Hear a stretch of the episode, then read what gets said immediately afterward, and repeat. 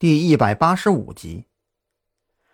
或许吧，等有空了呀，我们分头去那里找找，说不定就会有收获呢。也不差这一两天。张扬揉了揉眉心，他嘴上虽然说着不在意，不过小宁村的案子多了谭浩鹏这一环，确实可以解开他们这个集体的心结。之前那种结案方式，局里面只怕没有人愿意接受，包括赵军自己。可是现在，因为谭浩鹏的这段谈话，张扬相信，每一个人知道以后啊，心里都会好受很多。张扬现在想的更多的是，子午会这些年究竟是打算从谭浩鹏身上得到什么呀？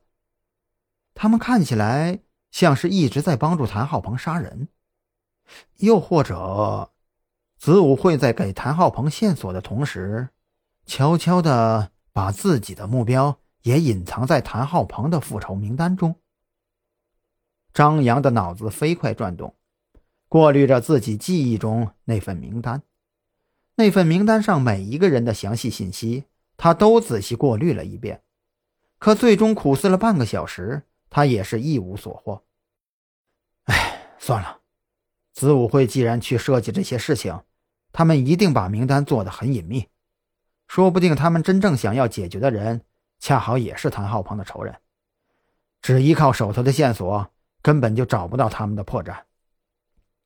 张扬还是决定先把这里的情况通报给赵军。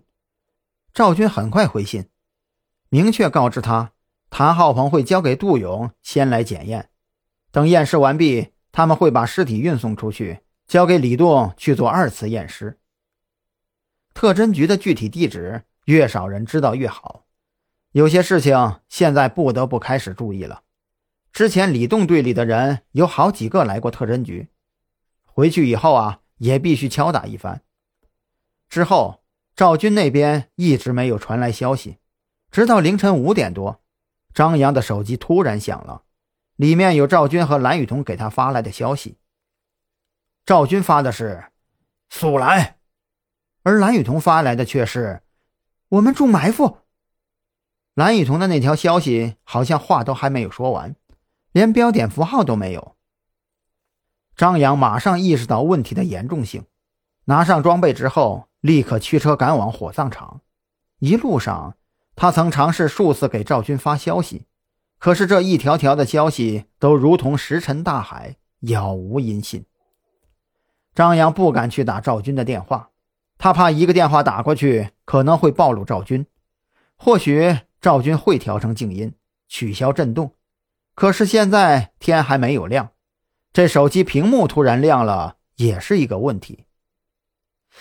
一切还是要等天亮了再说吧。火葬场并不是很大，张扬到这里的时候已经是早上六点多了，而这个时候天已经大亮。这里除了门口有一间卖骨灰盒的房子以外，里面有两个停尸间、三个火化间，范围很小。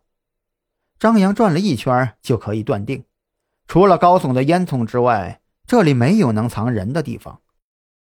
他尝试着拨打赵军的电话，但是电话无人应答。过了一会儿，从那卖骨灰盒的屋子里走出来一个戴眼镜的中年男子。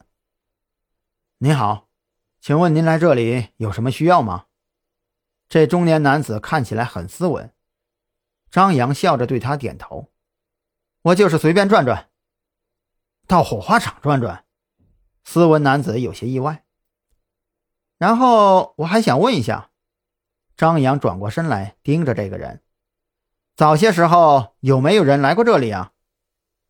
这个，没有吧？斯文男子仔细的想了想，然后才给张扬一个明确答案：“呃，没有。”